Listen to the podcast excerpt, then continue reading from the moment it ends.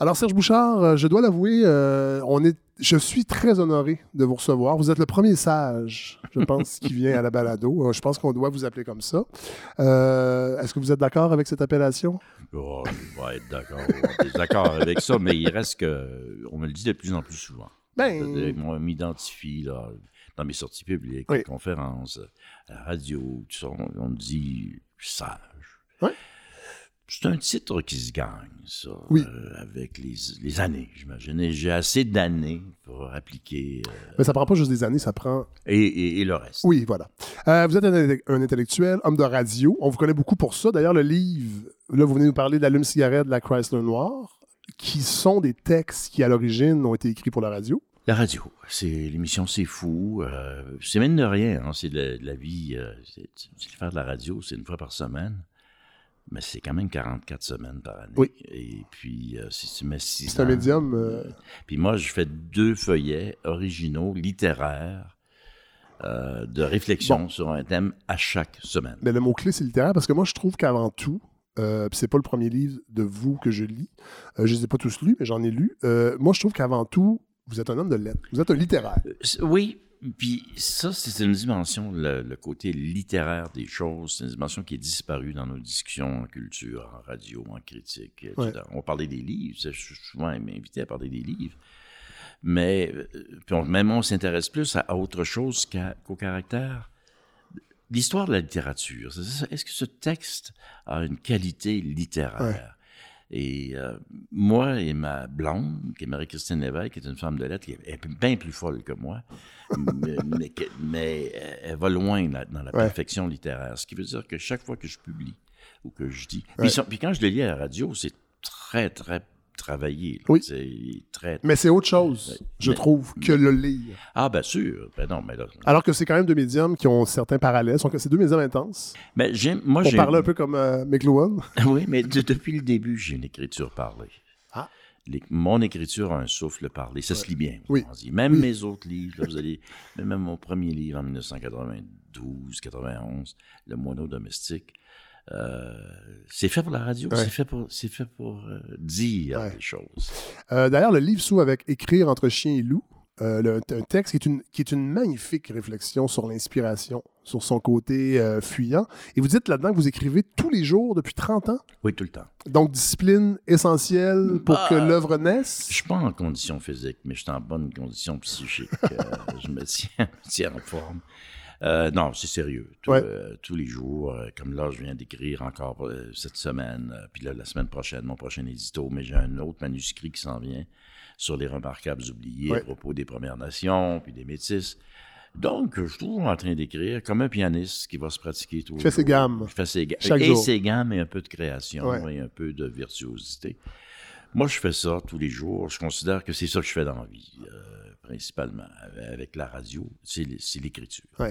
Et euh, dans ce texte-là, vous parlez de. Ben, c'est une réflexion en fait sur l'inspiration. Oui, sur l'inspiration. Et parce que vous vous, vous demandez d'où ça vient, comment, co- comment ça nous tombe dessus, et vous identifiez deux moments euh, flous, mais deux moments clés l'aube et le crépuscule. Oui. Qu'au- ce qu'au cinéma on appelle le magic hour, cette heure où on n'a pas besoin d'éclairage euh, pour tourner.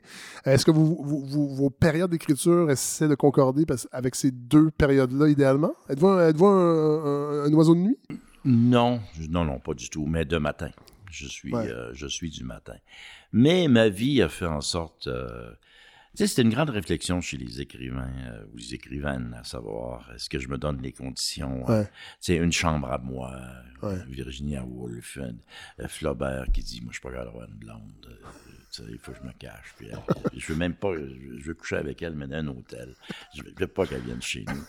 Euh, c'est une réflexion existentielle, à savoir, c'est est-ce que c'est ça qui est le plus important dans notre vie? Moi, j'ai jamais pensé ça parce que probablement je suis trop ordinaire pour être Flaubert, mais euh, j'ai des enfants, j'ai eu des, des- Ouais. des- j'ai- il y a toutes sortes de choses qui arrivent dans la vie, etc. La Puis vie j'ai- réelle. Puis j'ai installé mon écriture dans la vie réelle, Ouais. voilà, j'ai Ouais. j'ai pas exigé euh, un, rituel d'écriture.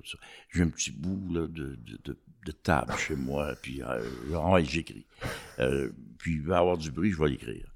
Euh, mais j'écris pas plus que trois heures par jour. Ben, je pense- attention. là, tu sais. Oui, non, c'est ça. Mon- ma tête- C'est énorme. Non, mais- Puis c'est déjà énorme. Trois heures. Ah, C'est déjà un athlète. C'est dur à écrire. C'est une souffrance. Mais c'est pour ça que le premier texte parle d'inspiration. Tu vis dans l'angoisse. Est-ce que ça va être ma dernière page? Ouais. Est-ce que ça va être mon dernier texte? Puis quand tu commences un nouveau, Ouais. tu te dis, m'en va où le monde? Ça va venir où? Moi, je réussis euh, parce que j'ai une part de travail. La part d'inspiration, je ne la maîtrise pas. Vous avez déjà des objets d'étude aussi dans, dans ce que vous écrivez. Vous, avez- vous ne faites pas que de la fiction. Moi, je suis dans les thèmes et les objets Ouais. d'étude, effectivement. J'ai pas jamais écrit de roman. Euh, Il y a des choses qui m'intéressent, il y a des choses qui m'intriguent, il y a des choses qui m'interrogent. Et puis, j'ai ma vie aussi, ma charrue a ramassé beaucoup de choses. Puis, il faut, bien que, faut bien que je traite ça. À un moment donné, je regarde ces choses-là. Euh, c'est c'est là qu'est mon inspiration. Mais la vraie inspiration pour des textes fabuleux, puis j'en ai quelques-uns dans toute ma collection, j'ai jamais compris ce qui s'était passé là. Ah ouais, hein? Non, jamais compris ce qui s'était passé. Je, je devais l'avoir dans le bras Ouais. ou dans la tête. Ouais. mais tu sais, ça sort, des fois, ça sort en une demi-heure. Tu te dis, ah non, ça, j'ai fait ça. Puis, puis ça devient tout de suite, tous les écrivains vont, vont le dire, toutes ces écritures-là deviennent étrangères à, Ah ouais, à soi. à son auteur. Non, mais moi, l'allume-cigarette, là, je le regarde, il est déjà, il est déjà parti. Ouais, ouais, non, ça, je peux comprendre. Ouais, c'est ça. C'est plus moi, là. Euh, bon, vous parliez de Flaubert tantôt qui ne veut pas laisser de femme entrer dans sa vie pour ne pas euh, spolier son talent. Euh, vous, c'est pas votre cas parce que les femmes occupent euh, une, une place importante dans ce livre. Votre mère, Oui. entre autres. Commencer par ma mère, Oui.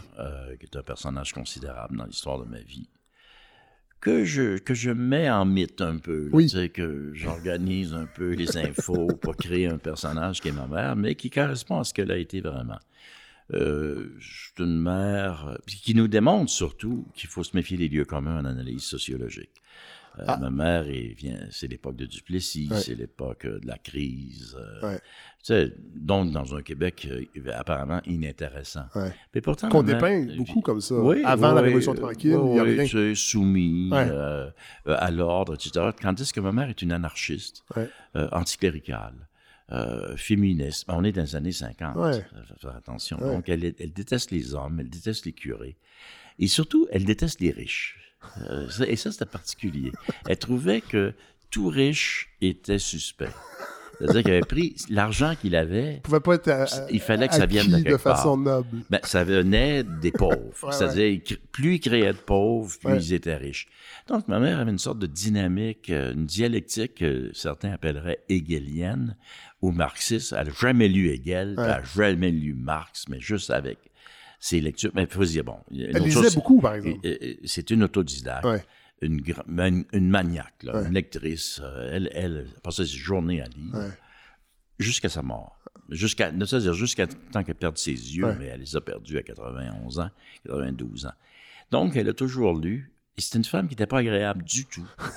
Oui, parce que le texte, ben, en tout cas, le- un des textes que, que vous lui consacrez s'appelle Ma mère n'aimait pas les gens. Elle n'aimait pas les gens.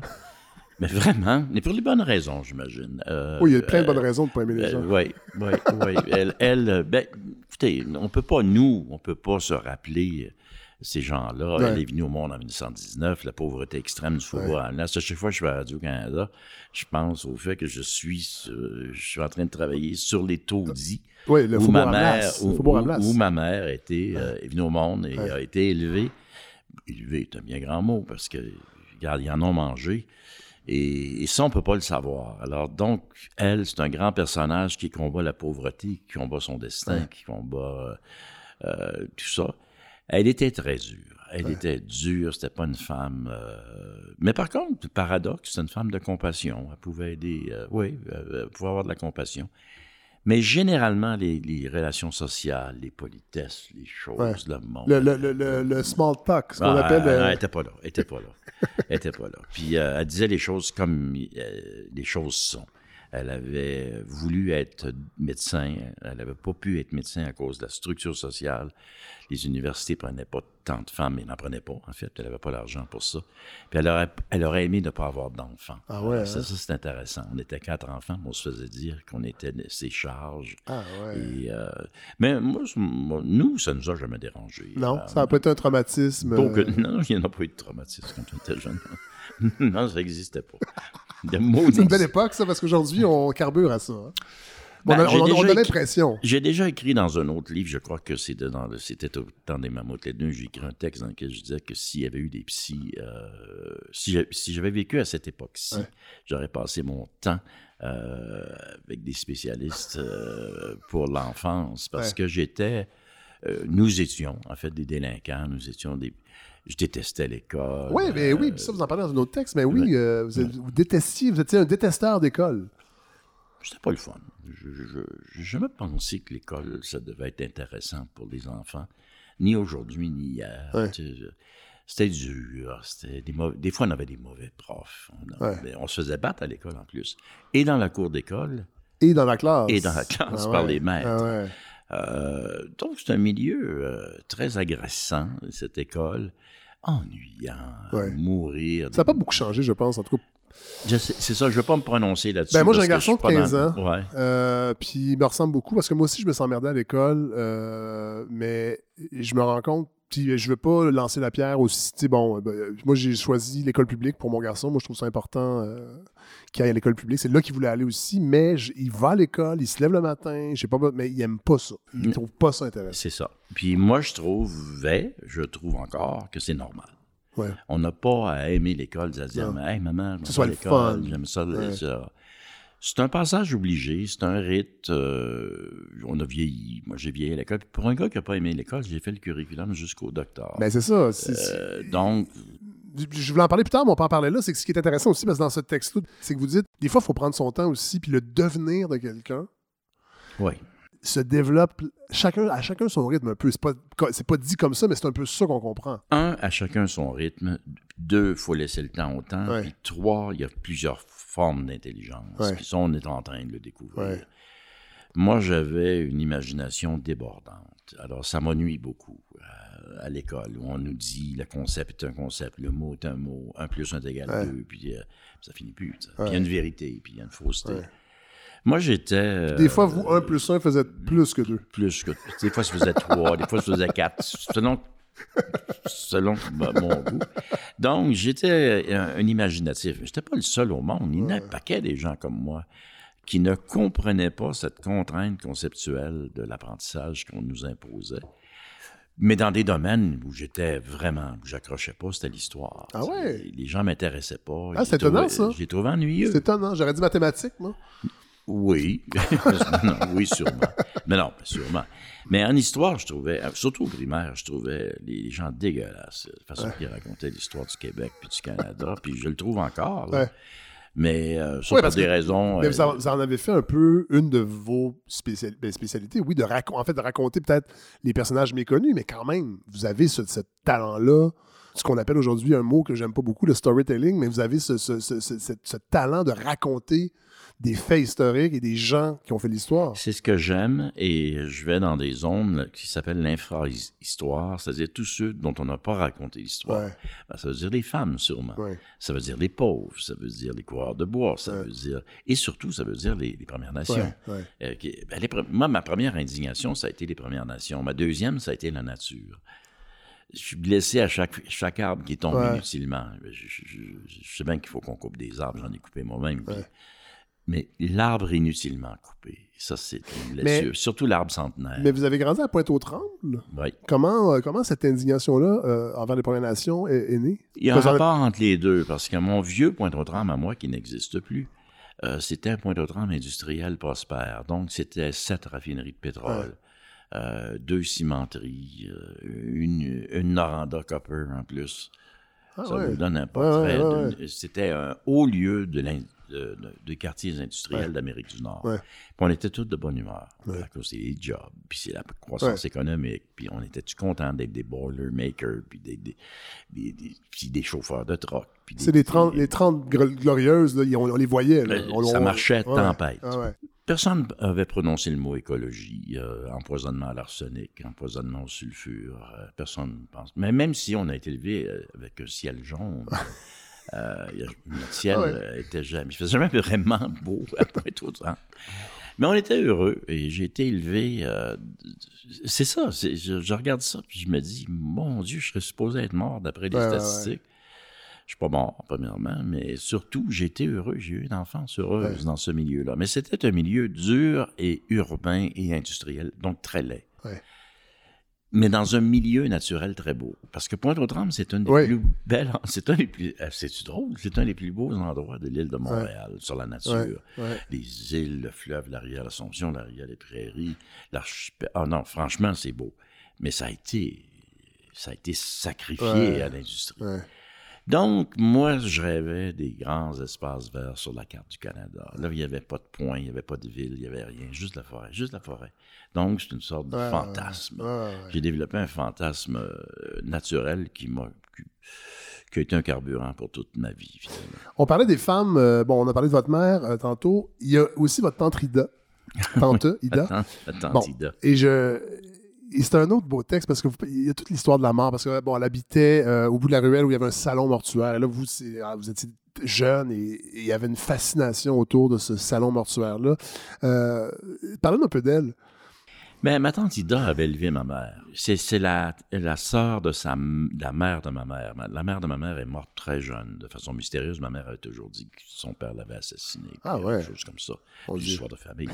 Mais euh, elle, elle avait été élevée. On en a tous eu. tous un meurtre comme ça dans notre famille. Ben, mon père, quand il est mort, il voulait pas être enterré dans le Dans dans, le- dans la, dans la famille de ma mère parce qu'il disait qu'il y avait des assassins qui étaient enterrés là. Euh, mais Ida va élever les enfants, donc euh, quatre filles qui sont orphelines. Ouais. euh, du Faubourg Hamlas. Ouais. Elle va les élever au coin de Lormier, elle va les prendre sur le coin de Lormier puis Laurier. Elle va les prendre, elle va les élever. Puis ensuite, ben, ma mère va garder Ida quand Ida va être vieille. C'est un drôle Ouais, des choses. Alors, on est dans l'état un peu naturel des choses. Et euh, cette tante Ida était grosse. Et elle nous gardait. Elle, elle demeurait en haut. Et elle nous gardait. Puis c'était dans l'ancien temps, j'ai des beaux souvenirs. Elle nous donnait de l'orangeade croche. hey, c'est pas grand-chose d'être heureux Non. avec de l'orangeade croche. Ouais. On n'avait pas le droit à la maison, mais quand on allait dans Ah ouais. Et un jour, on jouait. Euh, ma soeur, mon frère et moi. On est petits, là. Ouais. On jouait, on jouait, on jouait. puis ensuite, on a demandé quelque chose à, à Tante Ida, qui était assise dans une chaise berçante. Elle se berçait toujours. Et puis, elle bougeait plus. Donc, on l'a vue morte. Ah, ouais. Donc, il touchait, Ah, on la ouais, brassait, ouais. puis elle était morte. Bon, elle était morte. Elle avait arrêté de se bercer. C'est d'ailleurs la définition de la mort, arrêter de se, se bercer. La chaise berçante arrête. Là, on a su, euh, on a découvert jeune, c'est l'expérience, c'est expérientiel, comme, comme on dit. Ouais. On a vu la mort. Mais nous, on, on y pensait à la mort à cause du salon mortuaire au bout de la ruelle. C'est ça. Mais Fait vous avait peur. jamais. On avait peur des morts. Ben oui. Quand les- les- les- la voiture noire arrivait, le camion noir arrivait pour entrer par derrière le salon mortuaire, hey, on se poussait les jeunes parce qu'on avait peur des morts. Mais le texte dit, et on a réalisé que ma tante Ida n'était plus là. On la pinçait, on la poussait, on a appelé maman.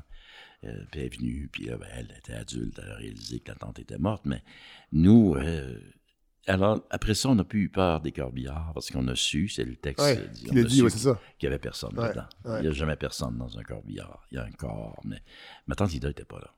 Elle était pas dans le salon mortuaire, elle n'était pas dans le cercueil, elle n'était pas dans le... Elle était partie. Mais elle, elle flottait un peu.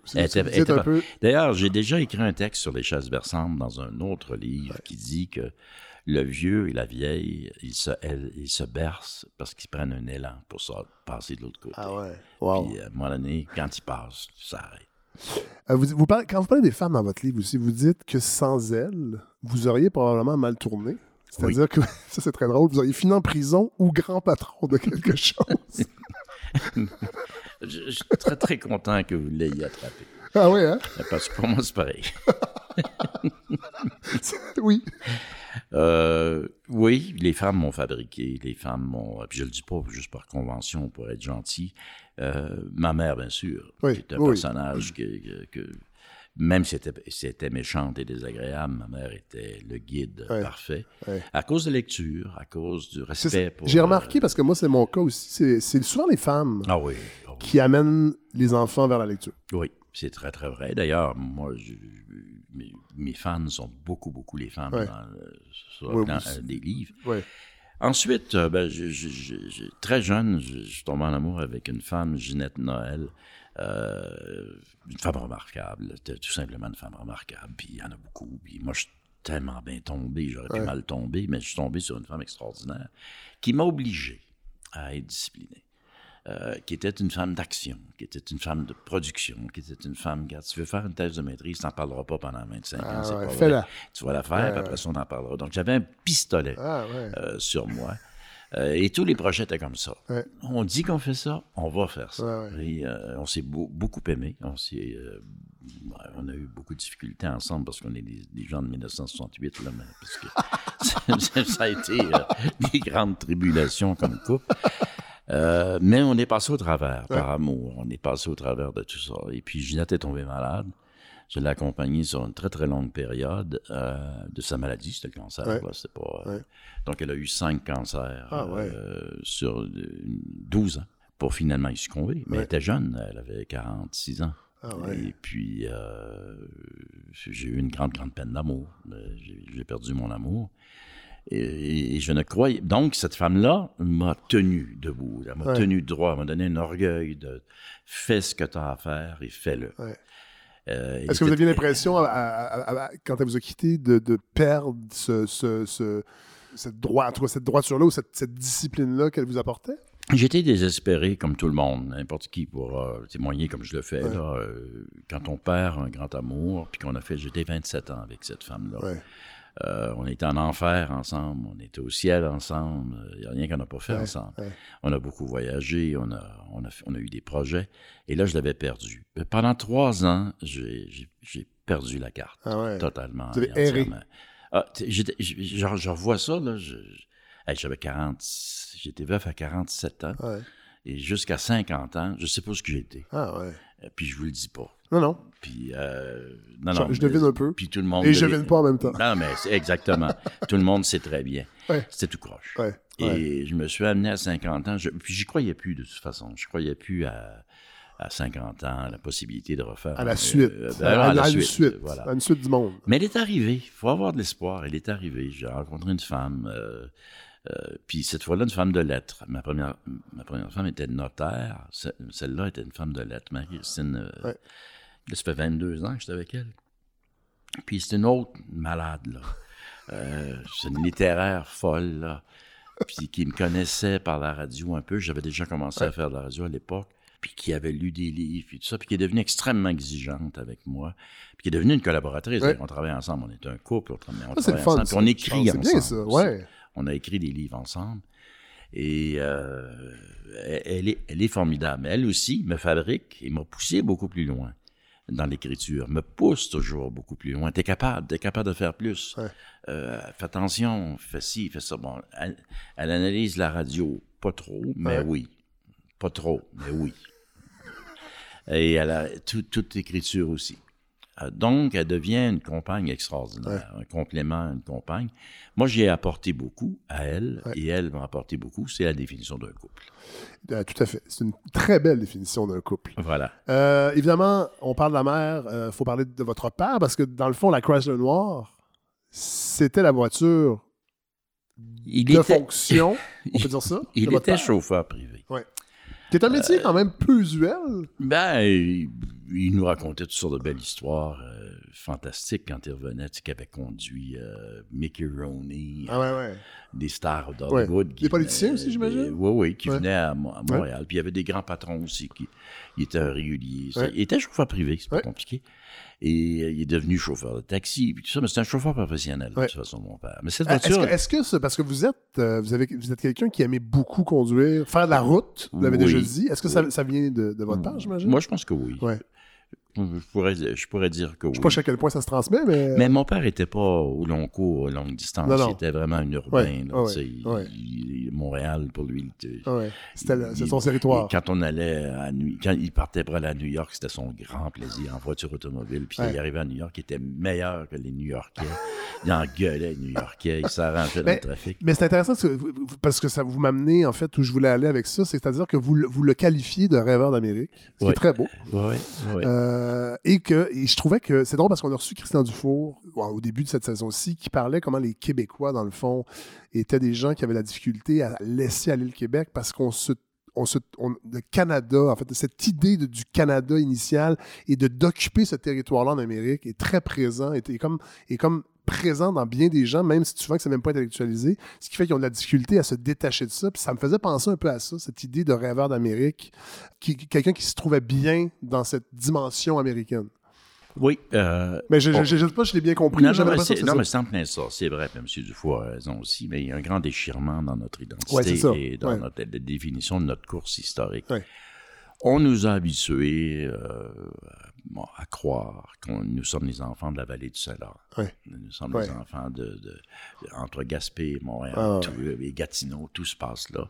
Puis en dehors de ça, c'est très dangereux. Puis en dehors de ça, on n'a jamais été. On n'a pas débordé ces frontières-là. Puis la religion catholique, puis une certaine tradition nous a gardés autour du clocher. intacts autour, du, clocher. c'est, le, le, cas de le dire.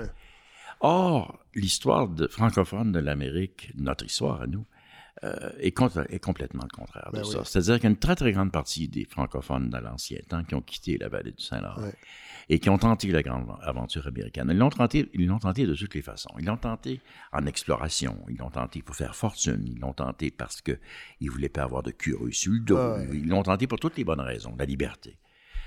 Mais ce faisant, ils ont eu une épopée extraordinaire, la vraie épopée. C'est-à-dire qu'ils ont été, ça a fini ça en Arizona, Nouveau-Mexique, ah ça a fini en Oregon, ça a fini en Californie, en Colombie-Britannique, au Yukon. Donc c'est l'Amérique entière qui a été embrassée, mais le nombre n'y était pas. Donc ça n'a pas pu durer. Euh, et puis, les Canadiens anglais ont fait leur épopée, et puis n'ont jamais pris les, Canadiens, les francophones en compte. Et les Américains ont fait leur épopée, mais là, ça, c'est mal. Oh. Puis dans les Américains, ils inventent le cowboy, mais ils ne diront jamais que les premiers cowboys parlent français. Ben oui, c'est ça. Euh, pas vrai à cheval, avec des chapeaux. Il y a eu un film d'ailleurs, c'est pas Jean Godbout qui avait fait un film sur Will James? Oui, oui, sur Will James, qui, abordait cette question-là. Qui abordait cette question-là, mais là, c'était une sorte d'imposture quand même. Mais au-delà de l'imposture, il y avait des vrais. Quand j'ai raconté à la radio l'histoire de Félix euh, Aubry, ben, ce gars-là, Félix Aubry, qui est un gars de Louisville, ici, durant Trompe-Souris, c'est un gars qui va aller à Saint-Louis et qui va devenir le plus grand convoyeur entre Saint-Louis et Sainte-Fé. Donc, il y avait des chevaux, il y avait des mulets, il y avait des mules, puis il y avait un pistolet, puis il y avait un chapeau. On a toute sa représentation. C'est un des plus grands ouvreurs de pistes de l'histoire d'Amérique du Nord. Il s'appelle FX François-Xavier Aubry. Euh, ancêtre des cowboys, puis qui va mourir d'ailleurs dans un salon à Santa Fe, poignardé par un maudit Américain. Euh, des personnages comme ça, il y en a des centaines. Il y en a des centaines. Pourquoi, pourquoi, pourquoi, l'histoire officielle, entre guillemets, j'aime pas dire ça, mais pourquoi, pourquoi on ignore encore ça? Le clergé le clergé nous a. On est encore dans l'héritage des histoires nationales du chanoine Grou. Ah D'ailleurs, on a des, retours de Grou avec euh, toute l'idéologie de Mathieu Bock-Côté, ben de, raconter ceci, de raconter cela.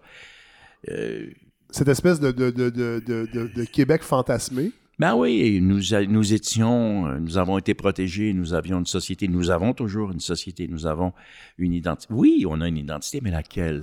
Et nous sommes très nord-américains. Alors mon père faisait la preuve. Il n'aimait pas beaucoup les Canadiens anglais. Mon père, euh, lui, tu disais, là, tu donnais une voiture, il n'avait pas idée d'aller à Toronto. Ça ne venait pas du tout à l'esprit. lui, il s'en allait à New York. Il s'en allait à New York. Il s'en allait à Washington. Euh, mon père était, ça aurait été à l'aise à Pittsburgh, à Cleveland, mais pas à Paris. Donc, ni les Français, ni le colonialisme français ne le frappaient, euh, pas du tout. les Français, ils ne connaissaient pas. Il était américain. D'ailleurs, j'ai un texte qui dit Mon père était un Américain. Et les Canadiens français, qui sont des Québécois aujourd'hui, traîne cette vieille nostalgie d'avoir fait partie de la Révolution américaine et d'être un État américain. Biz dans ses livres, entre autres, parce que je pense que vous avez eu euh, une collaboration. on travaille ensemble. C'est ça, il m'en a parlé parce qu'il est venu à la balado il y a deux semaines, trois semaines. C'est ça, on travaille euh, ensemble à un projet. C'est très difficile. Euh, je l'ai proposé souvent à Radio-Canada, à d'autres diffuseurs, cette série. Il n'y a, a, pas de secret, c'est une série sur le road trip nord-américain francophone. Euh, les diffuseurs s'intéressent pas. Ils comprennent pas, je crois. Euh, l'importance de la chose, la profondeur de la. Vous savez que nous, on, a- on, pourrait, on, pourrait, on pourrait la faire ici, à la balado de Fred Savard. On a tout l'équipement. On Bouchard. est, c'est, un terrain de jeu, on est 100% indépendant. Si je vis encore plus que trois ans, je- les projets continueront. Ben oui. euh, parce que de toute façon, je peux plus prendre la route maintenant. Alors, je le ferai à partir de Le Sage, qui Ouais. est à Montréal, qui reçoit les voyageurs, qui, qui interprète les histoires qu'ils vont aller chercher sur, sur le territoire. Mais c'est d'une richesse, je le dis, là, c'est d'une richesse Ouais. Ah. J'en suis persuadé. L'histoire du Wisconsin, l'histoire de l'Illinois, l'histoire des francophones du Minnesota, partout. Et c- c'est des choses. euh, c'est des choses précises. J'entendais encore à la radio l'autre jour quelqu'un, ben, quelqu'un c'était à 98.5, là, Ouais. qui parlait de, des Blackhawks de Chicago. Ouais. Puis euh, on disait, ah, les Blackhawks, c'est c'est le nom d'un régiment militaire. euh, c'est pas vrai du tout. Les- Les Blackhawks de Chicago, ben, ils parlaient des logos qu'ils vont Ouais. enlever, puis Oui. les Indiens qui sont insultés. Ouais. C'est le contraire, les Blackhawks de Chicago. Ils font honneur à Blackhawks, Ouais. qui est un personnage qui a vraiment existé, Ah qui a fait la guerre à l'armée américaine dans la région de Chicago, qui a été exilé, euh, c'est-à-dire son peuple a été euh, massacré. Mais, mais cette tête, cette tête d'Indien-là, c'est une histoire, Ouais. c'est un personnage, c'est un monsieur. Puis je vais plus loin que ça. Si j'étais à RDS, je leur expliquerais que les Blue Blue Jacket est un personnage qui existait à Dans Columbus. Ben oui, ben oui. à Columbus. Ouais. C'est des Indiens, des chefs, qui, ont- qui se sont battus pour résister à la politique américaine de déplacement, de, de- d'exil et, et des choses comme ça. Donc, ça vient nous chercher dans tout ce qu'on connaît aujourd'hui. Conclusion, nous sommes des Nord-Américains. Notre français est nord-américain. Nous sommes des Nord-américains.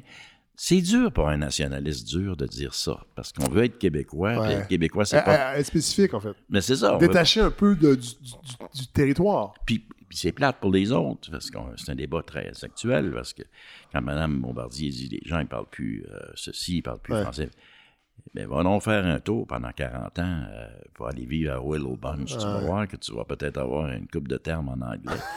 mais mais, mais, l'histoire de Willow Bunch en Saskatchewan, c'est francophone. Ouais. L'histoire du Minnesota, c'est francophone. Euh, mais qu'est-ce qui en advient, qu'est-ce qui va en advenir, là, on en, là, on n'en sait rien. Mais j'aurais travaillé beaucoup dans ma vie pour essayer de la ressortir, cette affaire-là. Ben moi je trouve moi je trouve ça fascinant parce que euh, bon euh, quand Christian Dufour est venu tu sais je suis pas je suis pas le plus moi je le voulais parce que parce que je trouvais ça intéressant. En fait son, son livre c'est sur la proportionnelle mais on est allé au-delà de ça parce qu'on a vraiment parlé du pouvoir de, de comment comment le, le- le- Québec francophone entre autres euh, négocie avec à sa capacité d'avoir du pouvoir dans ce continent. Et je trouvais très intéressant cette idée là parce qu'on a, on a de la misère à expliquer pourquoi le, projet indépendantiste oui il y a eu deux, deux référendums perdants mais que cette, cette idée là s'effrite et je trouvais ça intéressant, l'idée de. ben, en tout cas, on a l'impression que c'est frite de Christian Dufour, que dans le fond, on n'a jamais été si souverainiste que ça. Puis on le voit bien avec le gouvernement de la CAQ qui, qui ramène un, un espèce de nationalisme fédéral, si on peut dire, et, et ça fonctionne. Mais on pourrait euh, renouveler l'idée de, de souveraineté en disant simplement c'est vrai. Il est vrai que dans l'histoire, le seuil critique politique a été atteint au Québec. Ouais. Depuis le début du 20e siècle, ça fait quand même 120 ans. De toute façon, depuis la Confédération, le Québec fait du trouble à tout le monde. Ce qui nous indique qu'il y a un petit volcan politique qui a Ouais. toujours été. Tu sais, le Saskatchewan, là, ça dérange pas grand monde. Non. Tu sais, un Non. premier ministre Saskatchewan dans l'histoire du Canada, là, ça n'a pas fait beaucoup de dossiers. Non, non, non. Mais si tu prends le Québec, là, moi, j'ai toujours aimé Duplessis pour ça. Il haïssait le fédéral. Ouais. Puis il se levait le matin, puis il se réveillait la nuit, comme l'expression dit, pour les haïr, pour leur donner du trouble. Donc, il disait au fédéral, ça sera pas facile, mon ami. Quand tu vas nous parler à moi, ça sera pas facile. On va parler des impôts, on va parler des juridictions, on va parler... Donc, il y a toujours eu un un foyer politique. Le, le Québec a, a eu le seuil critique pour générer des Un, politiciens... un levier, en fait. Euh, Oui, des politiciens francophones. Le Canada anglais ne réussit pas à produire de politiciens. Allez là me dire pourquoi. Ouais. C'est pas vrai qu'Andrew Non, tu non. peux le sortir dehors là, pour le montrer au monde. C'est pas vrai. tu es obligé de le faire parce qu'il est là. Oui. Mais non. Tandis qu'au Québec, on les sort à pocheter les politiciens. Ben, tu. Qu'ils soient bons, qu'ils soient mauvais. Des fois, on les aime, des fois, on les aime moins. Mais non, mais ça, c'est ça. Parlons- pas, euh, mais non, mais le métier de politicien. Oui, oui, tout à fait. Tu sais, Ah, c'est intéressant, ça. Robert Bourassa, c'était un politicien. Ah oui, oui, Tu- oui. Tu peux pas, il était pas un joueur Peut-être- de hockey, peut-être c'était pas un même. boulanger, c'était un politicien. Ouais. Il mangeait, il en respirait. Ouais.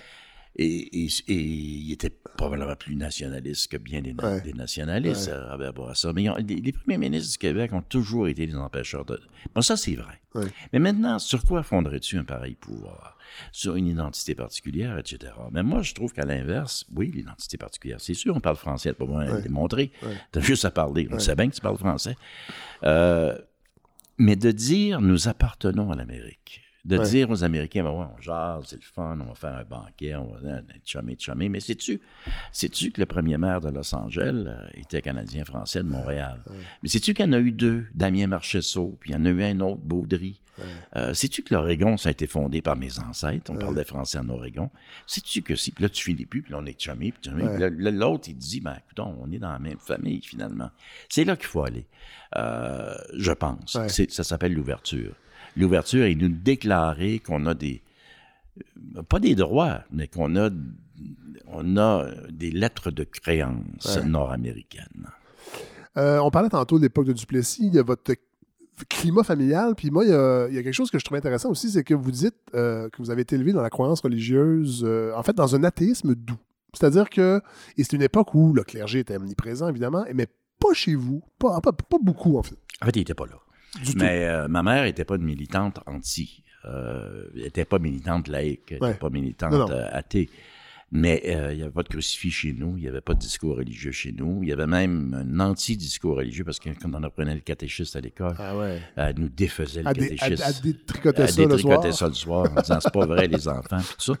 Mais elle a jamais demandé qu'on soit dans une école particulière Ouais. ou qu'on on n'allait pas à messe puis c'est tout. Et puis elle a pas elle a, elle a pas contesté, mais on n'a jamais eu de tradition de culture religieuse à la maison. Mais il y a un des points qu'elle n'aimait pas de la religion catholique. Mais il y en avait deux. Elle n'aimait pas le- l'hypocrisie financière de la religion Ouais, catholique, ouais, c'est-à-dire ouais. la, La- richesse concentrée du clergé. Elle n'aimait acheter des indulgences, permettre aux plus, aux plus Ben, nantis d'acheter des indulgences. c'est une business. Ben oui. C'est une business. Là. Tu sais, Si au Vatican, il y a une banque du Vatican, puis il y a de l'argent là-dedans. Bon. Euh, puis elle n'aimait pas non plus, euh, mais ça c'était un trait de la famille, elle n'aimait pas suivre les ordres de qui que ce soit. Donc, euh, d'être soumise à une autorité religieuse, déjà, elle, c'était- fini. Puis mon père, comme mon père était un anarchiste à sa manière, Ouais. fait que les deux ensemble formaient un couple euh, irrécupérable. Mais ça, j'imagine que c'était pas. J'ai l'impression que c'était pas très répandu. Des familles comme ça, mais en même temps, sais, je me rappelle, je pense que c'est Fernand Dumont qui disait euh, que dans le fond, les Québécois n'étaient pas de grands croyants. On était attachés au rituel de la religion catholique, mais c'était pas une croyance qui était enracinée. C'est pour ça que la Révolution tranquille a balayé tout ça assez rapidement. Je sais pas jusqu'à quel point. C'est une hypothèse que moi je la suivrais, cette Ouais. hypothèse-là, je l'e- l'examinerais. Parce que euh, ça correspond tout à fait à ma jeunesse. Moi, Dieu, ça m'a jamais. euh, Ça m'a jamais. Je me suis jamais impressionné par Dieu, mais Ouais. Le rituel. J'allais à messe parce que c'était beau. Avant Vatican II. Parce que les prêtres étaient déguisés de toutes sortes de façons. Ils étaient mauves, ils étaient jaunes, ils étaient- c'était beau. Puis ils parlaient dans une langue qu'on comprenait pas. Qui était le latin. Puis il y avait un orgue, Ouais. l'orgue qui- Ah ouais. orgue qui jouait. Ouais. Alors on entendait l'orgue, le latin, l'encens. On Ah pouvait pas. Puis l'église, on pouvait pas être insensible à ça. Mais l'hypothèse est forte. euh, de, mais, euh, il faudrait voir. Oui. était on n'était peut-être pas si euh, croyants que ça, après tout. Mais ma mère était pas toute seule dans sa famille. Puis il devait y avoir d'autres femmes comme ça qui ont mené ce... Mais on n'en a jamais parlé, évidemment, parce que c'est la honte nationale d'avoir des athées en Ben oui. 1950. Ben oui. Bon, moi, je- j'ai déjà parlé un peu. Je, je tente de méditer sur une base régulière, euh, régulière et cultiver le moment présent. Et il y a, il y a des- il y a des- un texte, ben, je pense que c'est deux textes, mais Face de rat. Le texte Face de rat qui parle d'acceptation, en fait. Et moi, ça m'a interpellé par rapport à ça, à la le lâcher prise, la méditation. Euh, et dans le fond, le texte, vous vous rappelez les, les- les noms que vous vous donniez dans la cour d'école. Et je vais vous citer un extrait parce que c'est vraiment très beau. En tout cas, moi, j'ai trouvé. Et j'ai grandi, je suis devenu un homme et j'ai toujours appliqué la petite leçon apprise dans la cour d'école. Je me suis trouvé beau à toutes les étapes de ma vie. Mes amours, mes enfants et mes petits-enfants, mes terres et mon petit tracteur, la forêt boréale, l'orignal qui marche dans l'eau peu profonde d'un lac magnifique, le loup qui le poursuit, les arbres en automne, la route isolée, les sentiers dans le bois, chasseurs et nus, troqueur sans jamais demander l'avis de quiconque. J'appellerais cela l'indulgence ontologique. et je trouvais que l'indulgence ontologique, en tout cas, je trouvais que c'est un concept merveilleux qui est un peu l'espèce de version philosophique de la bienveillance. Tout à fait. Euh, tout à fait. C'est une définition de la bienveillance. qui dit que, bon, quand le texte, je pense, c'est celui-là ou un autre, peu Ouais. importe. Euh, quand j'étais petit, moi, ma- ma- toutes mes tantes, ils me disaient que j'étais beau. Ma mère me disait, Ben, tu sais que ta mère, c'est suspect, c'est, correct. là. Ça va te le dire que t'es beau, même si t'es là. Ouais. quand même. Mais euh, mes tantes le disaient, et tout ça. Puis, puis j'ai intégré cette idée que, que c'était à moi de décider. Puis l'école m'a, confronté euh, à l'obstacle, c'est-à-dire que là, t'es plus beau dans le cours d'école. C'est des intimidateurs. Ouais. Et dans l'ancien temps, le mot n'existait même Non, pas. non. Personne s'en occupait. Que, arrange-toi, mon petit gars. Euh, fait que t'arrives d'une cour d'école, puis c'est le plus gros, puis c'est Ouais. le plus fort, puis c'est ces, ces fameuses insultes. T'as t'as une face de cochon, t'as Ah une face de grenouille, Puis là, tu te fais dire le contraire de ce que tu t'es fait dire dans le cocon familial. C'est confrontant. C'est dur. Ouais. Moi, ça n'a pas été dur pour moi parce que, pour toutes sortes de raisons. Mais je voyais des, des jeunes Ouais. de mes amis qui- ou d'autres que je connaissais même pas, mais qui souffraient énormément, Ah, qui ouais. étaient extrêmement vulnérables sur le plan psychologique Ouais. et même sur le plan physique. Ouais. Tu sais, je veux Ça- pas, je veux pas euh, amoindrir les souffrances Non, non, ça. et les cas, mais souvent on était dans la joute oratoire en fait, de, ben, mais vulgaire en Et, fait. et parfois physique. Oui. Nous autres, dans Point ça. ça. se battait. D'ailleurs, j'ai eu un échantillon en allant à la première journée d'école avec il y a un autre texte qui s'appelle, je sais pas si c'est là-dedans, Trépanier le haineux. Oui, oui. Le visage pourpre de Trépanier le haineux. Il s'appelait Trépanier, bien sûr. Puis euh, je me suis battu la première journée d'école. Et euh, puis j'ai reçu des coups de poing sur le visage, mais t'es, des en- t'es tout petit, là. Euh, T'es tout petit. Mais pourquoi il a fait ça? euh, Pourquoi il a fait ça? J'en sais rien. D'ailleurs, on était près de la quincaillerie La Tendresse. Autant, autant de violence à la quincaillerie La Tendresse. Euh, mais on se frappait euh, avec nos poings, mais les professeurs nous avertissaient parce qu'il y avait eu des- à Montréal un petit gars qui était mort, qui avait un coup sur la tempe, puis qui était mort le euh, lendemain. ah, ouais. Alors, ils nous disaient, de pas, ils nous disaient aux autres de ne pas frapper la tempe. Ouais. Mais frapper? mais frapper, mais Pas d'attente. pas d'attente. Euh, mais mais c'est un autre monde, c'est un monde préhistorique, évidemment. Mais c'est vrai que tout jeune, à la cour d'école, j'ai gagné ce, ce point qui m'a servi toute ma vie, c'est l'indulgence envers moi-même. Euh, ne, ne pas me demander trop à moi-même. Euh, puis de me trouver moi-même beau, ça c'est un conseil que je donne à tout le monde. Ouais. De ne pas attendre les autres, Non. parce que les autres, ils sont pas fiables. Ils sont de mauvaise foi quand ils te regardent. C'est toi qui décides ça. Et pour le reste, tu as une vie, tu n'en as qu'une seule. Ouais. Euh, donc, arrange-toi pour... Puis là-dedans, il y a... On n'est pas loin du bouddhisme, d'une certaine façon.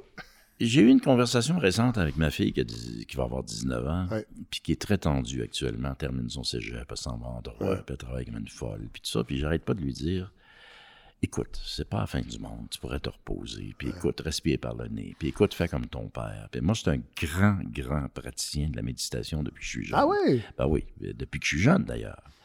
Donc. euh, Ah, a encore aujourd'hui? Oui, oui. Ouais. Je continue, je continue ça jusqu'à. Ouais. euh, Il y a j'aimerais des bien- périodes, je trouve ça difficile. J'aimerais bien mon- que mon dernier souffle soit un souffle Ah ouais. méditatif.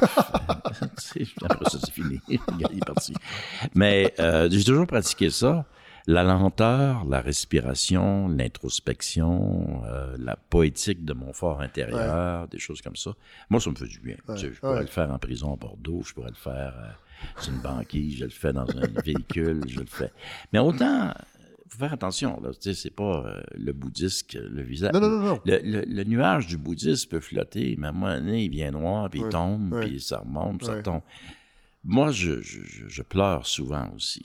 Autant je vais faire de la méditation, autant je vais pleurer. Ah, mais n'empêche pas puis, l'autre. puis je m'arrange contraire. je pour pleurer, tout- pleurer tout seul dans mon char.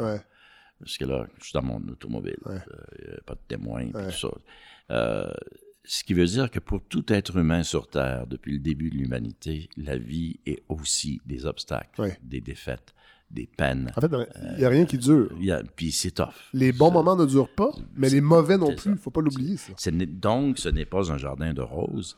Et la méditation n'est qu'une euh, relaxation euh, à, à- à temps de tension. Euh, vous parlez de vieillesse aussi. Euh, je trouvais que c'est bon. Moi, je m'en viens tranquillement vers les eaux de la vieillesse. Je suis encore. euh, Euh, un- avons encore de très oui, bonnes années. oui, oui, tout à fait. Mais quand même, ça, ça commence à me. J'y pense plus que j'y pensais. Oui, oui, Et vrai. bon, vous avez des textes très intéressants euh, sur la vieillesse. En fait, vous dites euh, arrêtez de me dire que je suis jeune, c'est pas vrai. Euh, et, et là, vous parlez de l'idée de vieillir. Il n'est pas de millésime pour les humains.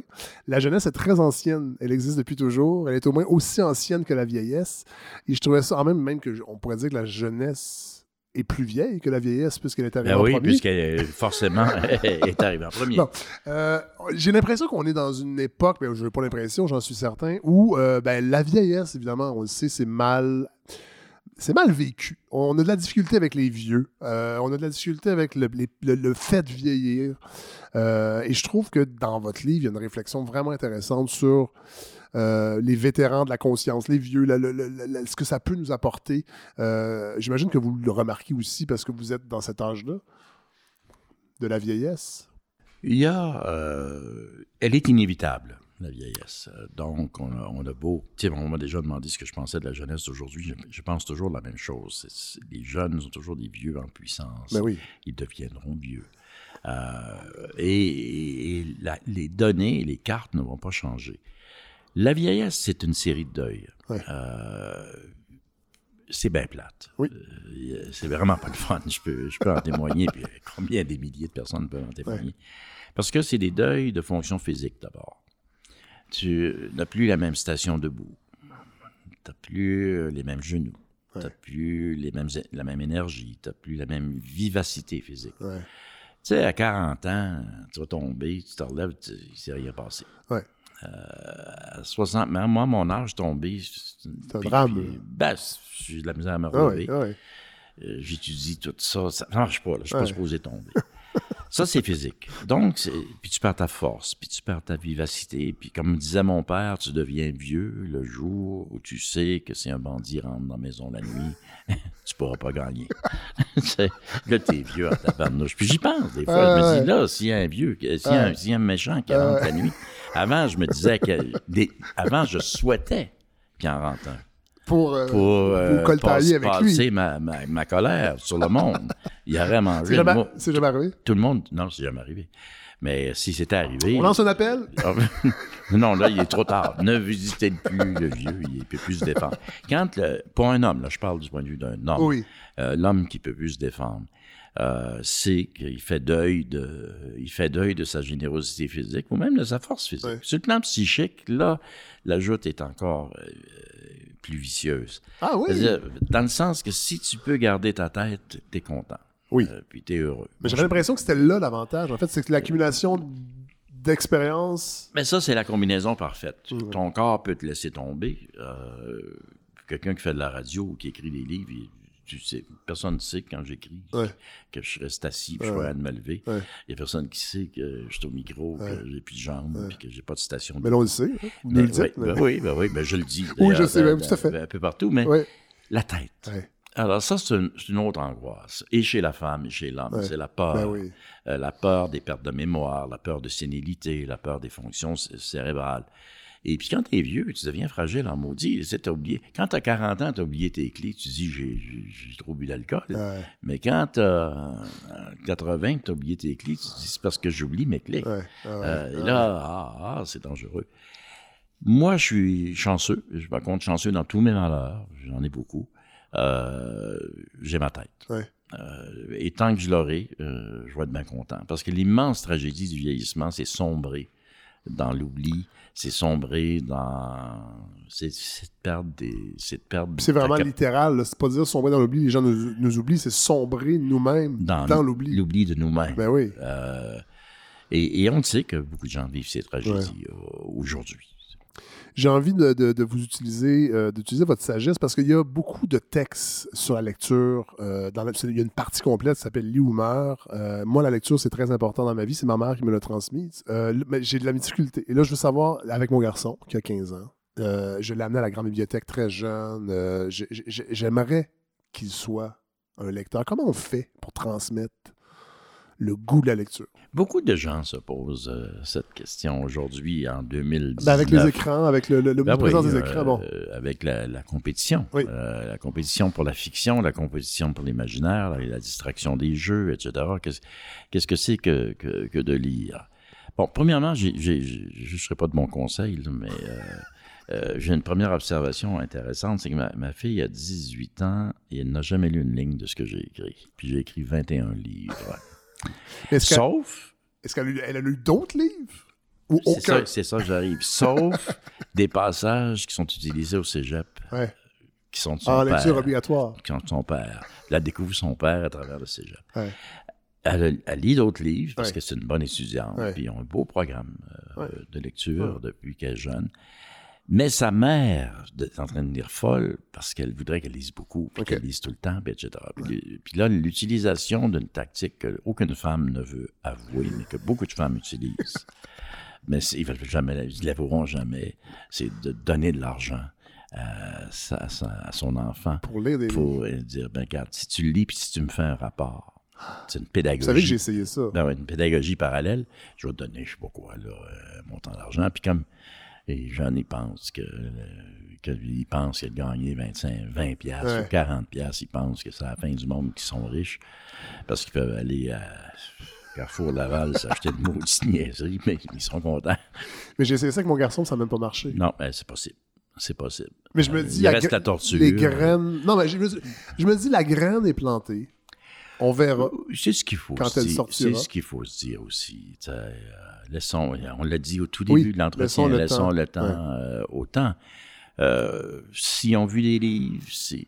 Mais c'est vrai qu'il y a un premier pas à faire. Ouais. Découvrir que dans un livre, il y a un univers total et entier. Et ça, vous le décrivez bien dans un vos Ouais. Comment vous étiez un grand lecteur quand vous étiez jeune, que vous pouviez lire n'importe quoi. Puis moi, je suis un peu comme ça. Je pense pas être un aussi grand lecteur, vraiment pas. Mais moi, j'adore lire sur n'importe quoi. Les sujets qui, à la prime abord, m'intéressent pas. Euh, et la lecture, moi, ça a été vraiment important. Euh, je n'étais pas à l'époque des écrans omniprésents, mais quand même, là, je veux dire, il y en avait. Mais j'a- j'aimerais pouvoir transmettre ça, en fait. Mais à l'époque de l'ancien temps, moi, quand j'étais jeune, euh, les gens lisaient pas tant que ça Ouais. autour de moi. Moi. moi- Nous, à maison, oui. Oui.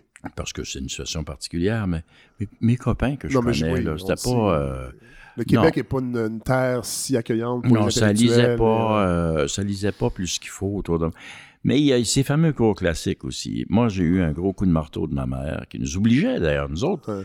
C'est vrai, je, ma mère nous obligeait, elle, elle comptabilisait le temps. Là, de On- lecture. ben, on jouait, au- mettons qu'on jouait au hockey, Ouais. patinoire extérieur Ouais. on adorait ça.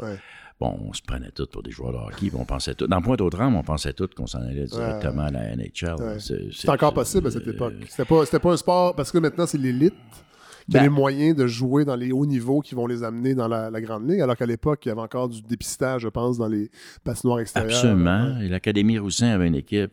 Puis euh, Rod Gilbert est devenu un grand joueur de hockey pour, Pour les Rangers. de New ouais, York. ouais. Jean Rattel est devenu un grand joueur de, de- Pour les Rangers aussi. les Et les Rangers et les Bruins. Donc, on était une petite pépinière, puis nous autres, ça nous faisait rêver, évidemment. Ben oui. On pensait tous qu'on s'en allait Ben jouer oui. dans la Ligue nationale de hockey. Moi, je voulais, je l'ai dit, écrit, je voulais être euh, gardien de but des Red Wings de Détroit. Ah oui? Oui, j'étais un bon petit gardien de but. Mais tu peux pas devenir un gardien de but de la Ligue nationale puis faire des études en même temps. Alors, euh, je l'ai pas fait, évidemment. Vous auriez remplacé, c'est Terry Sawchuk à l'époque? J'aurais remplacé. Écoute, non, euh, Oui, oui, non, mais moi, j'ai, oui, de la culture. J'ai, ben, beaucoup, Euh, beaucoup trippé sur le hockey plus jeune et j'avais des livres que mon père avait quand il était jeune. C'est ça. Des années Donc, 50-60 de hockey. Fait que moi, je lisais sur Johnny ça. Bauer, euh, Terry Sawchuk, Terry. Sawchuk, considéré comme un des plus grands Oui. gardiens de but de tous les temps, Terry Sawchuk. Mais c'était un petit Avant gardien de Patrick but. Roy arrive. un ch- ben oui, il y a eu des grands Oui. gardiens de but par la suite, évidemment, mais, Mais je pense que plus... c'est Patrick Roy qui a battu son record de blanchissage. C'est, Terry Sawchuk qui l'avait. C'est tout à fait vrai. Ouais. Écoute, on devrait faire une émission de radio Ben, sur, sur le sport. Moi, j'ai une balado, j'ai, j'ai, j'ai un canal de diffusion, Ouais, M. Bouchard. oui, oui, on va faire du- des fois, on fera du sport. Ça serait le fun. Maintenant, euh, quand on rentrait de, de jouer des heures interminables de hockey, là, on rentrait à la maison, euh, pas question de regarder la télévision, Non, non, faire... Maman nous disait euh, deux heures de hockey, trois heures de hockey, deux heures de lecture. Soyez-vous. Puis Dieu, c'était c'est- vérifié, là. Mais c'est drôle que vous, vous, vous disiez ça parce que moi, c'est mes souvenirs, mes premiers souvenirs de lecture de plaisir, là, c'est de jouer au hockey dehors toute la journée, de revenir, prendre un bain, manger un spaghetti avec la soupe à l'oignon gratiné de mon père, qui était la tradition du samedi, et après ça, lire des Tintins en pyjama. Ça s'appelle une jeunesse heureuse. Ouais. C'est beau, ça, avoir des que souvenirs comme gâté. ça.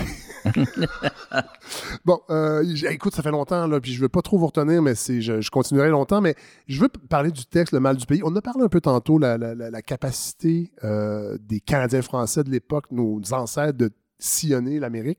Mais vous abordez l'idée que je trouve intéressante, que j'ai pas lue souvent ailleurs, euh, cette idée que Jacques Cartier et les autres navigateurs et explorateurs n'appréciaient probablement pas la beauté du paysage quand ils sont, quand ils sont arrivés, qui était beaucoup dans, le- dans, dans l'idée de, de conquérir, de, de, faire plier la nature. euh. Ah, ben ça, c'est sûr. L'Européen. Les seigneurs, vous dites aussi, est-ce que les seigneurs aimaient leur seigneurie? Oui. ou c'était pas juste euh, une ressource à exploiter? et une condition sociale de supériorité et des ressources Oui. exploitées et puis des, puis des gens exploités aussi qui sont les censitaires. Ouais. Mais la tradition européenne, euh, dans l'histoire de l'Europe, euh, l'Europe euh, chrétienne déteste la nature. Ouais. Oui, Euh, elle doit la sauver. Et, et d'ailleurs, c'est dans la Bible, c'est dans la Ouais. L'Europe a déforesté. Et, et en l'an 1000 déjà, c'est très avancé. En l'an 1500, au moment où Jacques Cartier arrive ici, l'Europe est déforestée. Ouais, Toute la Méditerranée, toute la Gaule chevelue, l'Espagne chevelue, ça n'existe plus. Ouais. Ça, ça, tout est coupé. Ouais. Donc, les Européens sont très agressifs envers la nature. Ils coupent, ils coupent, ils coupent. Ils, ils veulent pas des, de forêts virginales, de grandes forêts, de forêts sauvages. Ils arrivent ici, ils découvrent quelque chose qu'ils ne pas du tout, qu'ils n'ont jamais vu, et qui s'appelle les épinettes.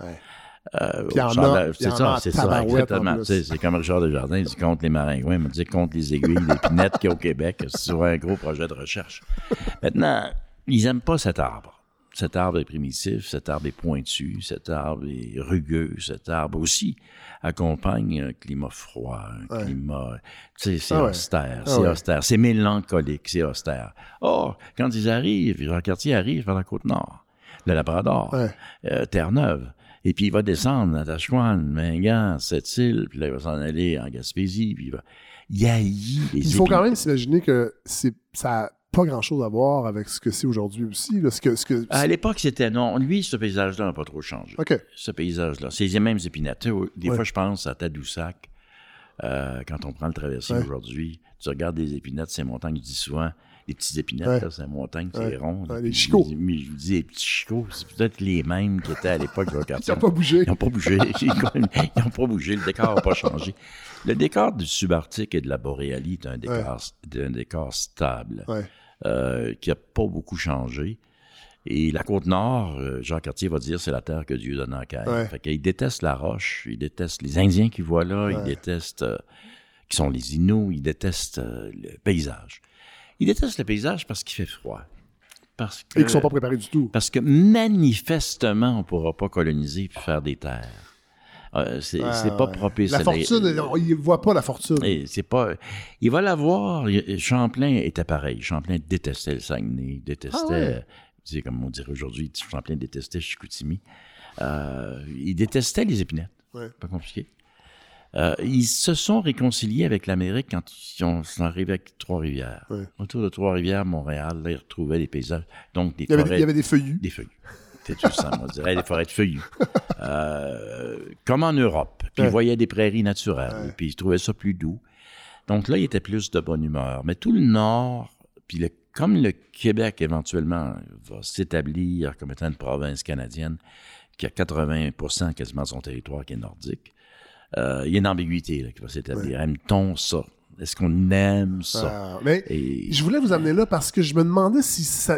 Qu'est-ce qui nous reste de ça? Parce que je trouve.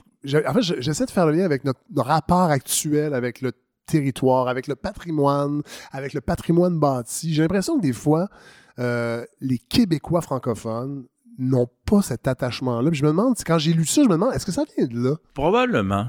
Tu sais, quand on se promène avec des, des- dans les villages anglophones, souvent au Québec, on- moi, je trouve qu'ils sont mieux entretenus. Il y a, il y a- il y a- il y a un souci de la conservation qu'on trouve moins. On a certains de nos villages qui sont très, très beaux, Oui, mais qui datent, vrai. qui datent euh, de la fin du, du 18e puis tout le 19e. Donc, ce qu'on appelle les cultivateurs prospères. Des villages comme, euh, ben, sauf dans la vallée du Saint-Laurent, tout près du fleuve, Ouais. euh, jusque dans le bas du fleuve, des, des belles maisons. Ben, quand on prend le chemin du roi, on, on en voit encore. C'est beau, Oui. Mais on l'a pas, on l'a pas valorisé, Non, on l'a pas cultivé, on l'a pas conservé, mais il reste là, il, Ouais. il a traversé les âges. Mais généralement, le Québec est, est laid euh, dans, dans le bâti humain.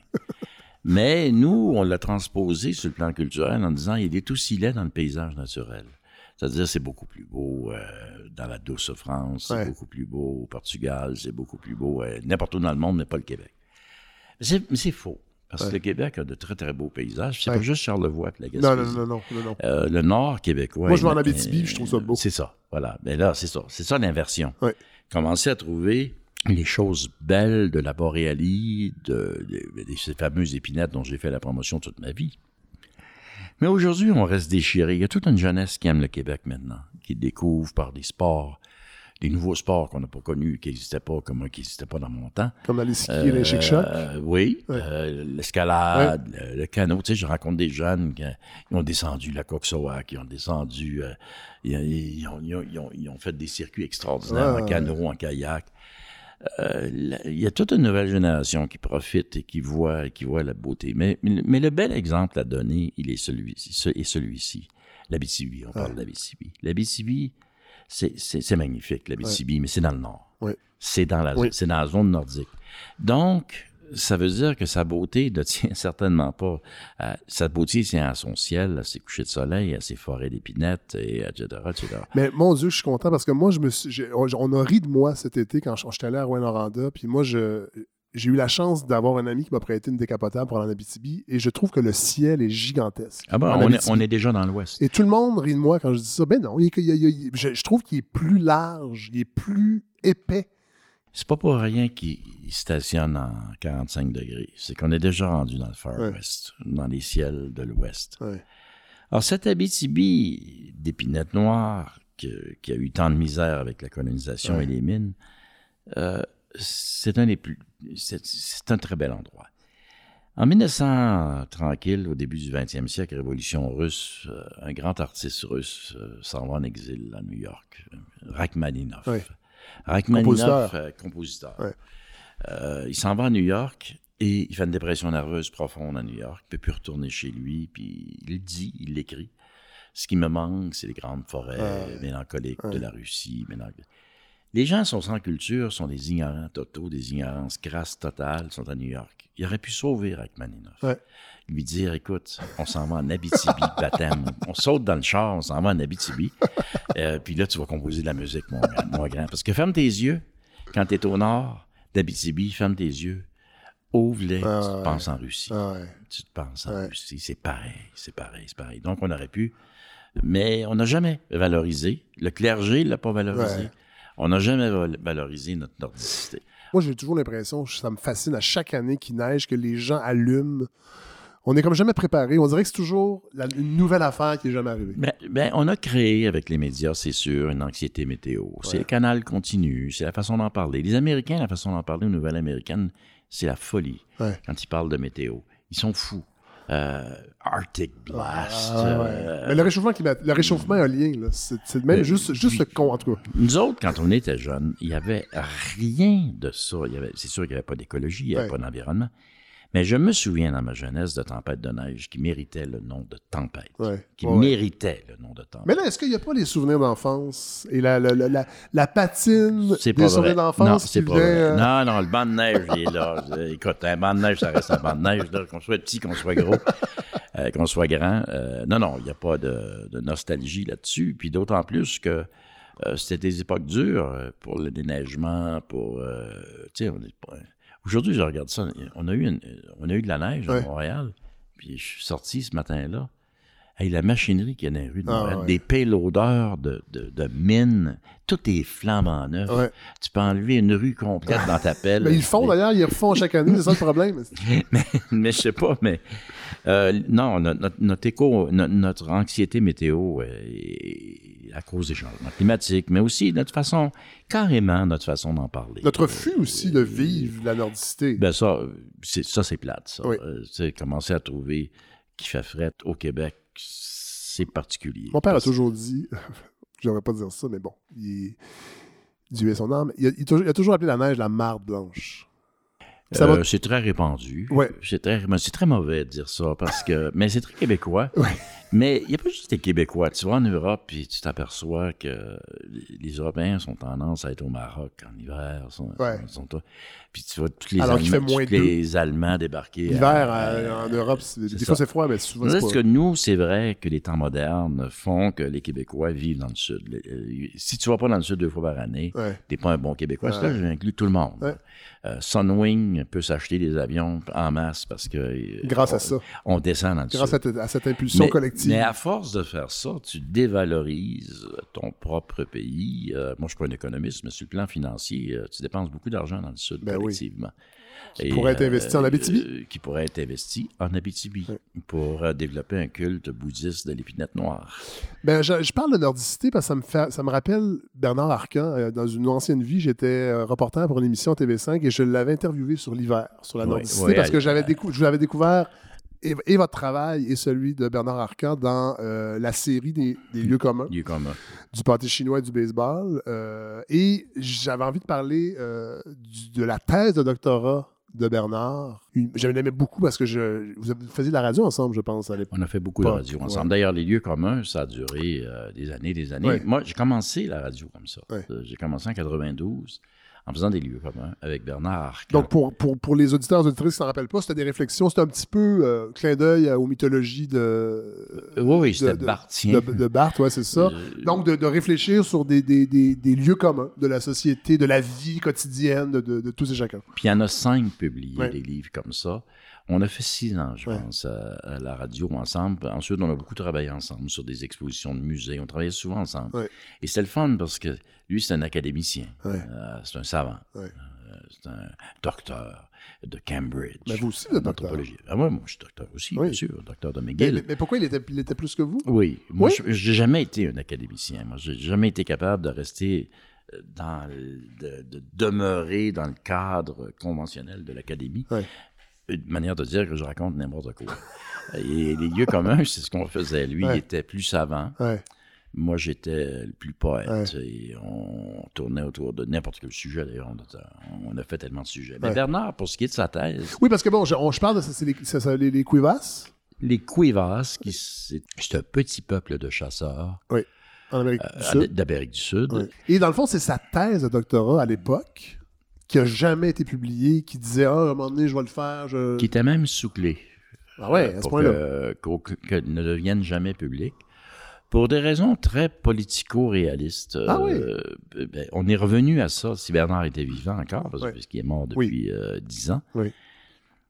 On est- il, il- il- il- il pleurait toutes ses larmes de son corps, sachant que le Brésil a recommencé le, le harcèlement euh, envers les chasseurs envers les petites populations Ouais. dans la jungle pour pouvoir les déplacer.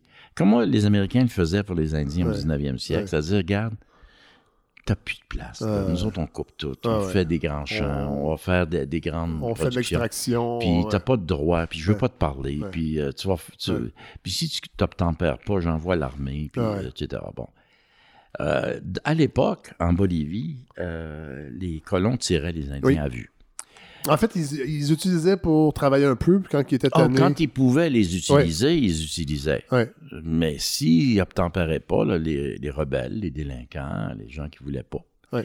euh, ils pouvaient les tirer à vue en toute impunité parce qu'ils étaient enregistrés dans aucun registre. Donc, le meurtre parfait dans la société, c'est quand tu as tué quelqu'un qui est enregistré nulle part. Ouais. Parce que le problème quand tu as tué quelqu'un, c'est sa carte de crédit, Ouais. c'est sa carte d'assurance sociale, c'est son Ouais. compte en banque. Maudit problème. Maudit problème. Mais euh, un Indien va, il n'y a pas ça. Non. Donc, il- sa mort n'est rapportée nulle part pour l'État. Et donc, Bernard, c'est sa thèse. Il s'en va vivre avec eux Oui, oui. euh, pendant euh, deux ans, c'est ça. deux ans. Et, et c'était la grande époque des terrains en anthropologie. Ouais. Lui, il, est- il est étudiant de Cambridge. Il, il était béni des yeux, Bernard. D'abord, c'est, un des trois frères Oui. Arcan, Denis, De Denis et Gabriel. Gabriel, ouais. et lui. Euh, il, vient, il est venu au monde dans un des plus beaux villages du euh, Québec, Deschambault. Ah On parlait de beaux, Oui, de beaux villages, beaux euh, ouais. villages. Euh, il a été bien élevé euh, dans une bonne famille, Ah ouais. il a Bien une bonne né, éducation. Et puis, il s'est ramassé en Angleterre, à Cambridge, pour faire un doctorat en anthropologie, c'est pas rien. Le livre, le livre l'explique. Il rencontre euh, Oui, il une en belle- amour, une oui. belle danoise, ou la Hoff, toute jeune, Ouais. Et euh, euh, qui va être sa femme pour toujours, Ouais. qui vit au Québec aujourd'hui, et qui a été l'instigatrice de de, la publication, ouais, de la de- publi- de ouais. la publication de la thèse. Sa thèse a été sous-scellée pendant des, des décennies pour protéger les Quivers, pour pas Ah oui, OK. Ah oui, l'idée, c'était pour pas que le gouvernement là-bas ou les colons là-bas aient des cartes pour les localiser. Wow. Il fallait pas qu'ils révèlent Ouais, ouais. Oui, parce que c'est un, c'est un peuple nomade. nomade. Semi-nomades. Aujourd'hui, je ne sais pas où ils en sont Ouais. rendus, mais à l'époque de Bernard, ils étaient nomades. Ouais. Tu sais, c'est les gens là, que tu vois dans les vieux documentaires. Mais d'ailleurs, il existe. On peut le voir, le documentaire oui, de National oui. Geographic, et on voit Bernard avec oui, eux. oui, quand il était jeune. Oui, voilà. Ah, ça, c'est beau. Ben ça, oui, ben oui, le ben oui. Bernard, quand il était jeune. Ben oui. Mais tu sais, c'est des gens qui ont la coupe Beatles avec des petits caches là, puis des, des flûtes empoisonnées, là, puis, euh, qui empoisonnent Tintin qui s'en va euh, sur l'Orénoque. Euh, c'est c'est magnifique Ouais. parce que euh, là, Bernard, euh, il vulgarise sa thèse là-dedans. C'est intéressant, Ouais. tout ce qu'il raconte. vraiment. et puis, euh, Comment ça a été difficile aussi, comment il a- comment- début, oui, entre autres, oui, C'était difficile, deux ans, là. Et puis, euh, la drogue, euh, ces sociétés qui se droguent. Ben, C'est intéressant de voir des sociétés traditionnelles qui, qui du samedi soir, regardent, tout, tout le village est complètement parti en même temps. Euh, la nourriture, euh, les croyances. euh, non, c'est beau, c'est Ouais. beau. C'est une, ethnographie tout à fait classique. Euh, Et monsieur- Cuiva.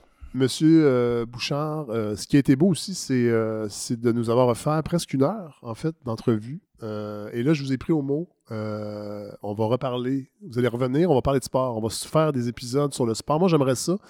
Le sport, pas le sport actuel, parce que je le suis moins. Êtes-vous encore un fan de. Parce que vous êtes un fan de football aussi, je pense. Oui, oui, oui, tout à fait. Je, je, je... Oui, NFL, non. NFL le dimanche et. euh, Oui, oui, oui, je ah suis ouais, un ah, ben, NFL. mon Dieu, on va euh, faire ça. Non, j'étais un NFL Ah, oui. euh, depuis longtemps, depuis très, très, mais d'ailleurs depuis tellement longtemps, si on en parle, je- depuis le temps de Yves Les Tourneaux, qui Ah, ouais, faisait Dieu, des matchs Ça, en noir et blanc. Oui, ben pas en noir et blanc, mais je me rappelle. Les Giants de New York. Radio-Canada faisait. Oui, oui, Ouais. c'était en français. Il y avait Jean-Pierre Lebrun éventuellement qui l'a fait C'est ça. On avait les, les Giants Ah de ouais, New York Dieu. tout le temps. Parce serait moins intéressant cette Parce année d'avoir en, Giants. c'était dans la zone ben, depuis quelques années Oui. d'ailleurs.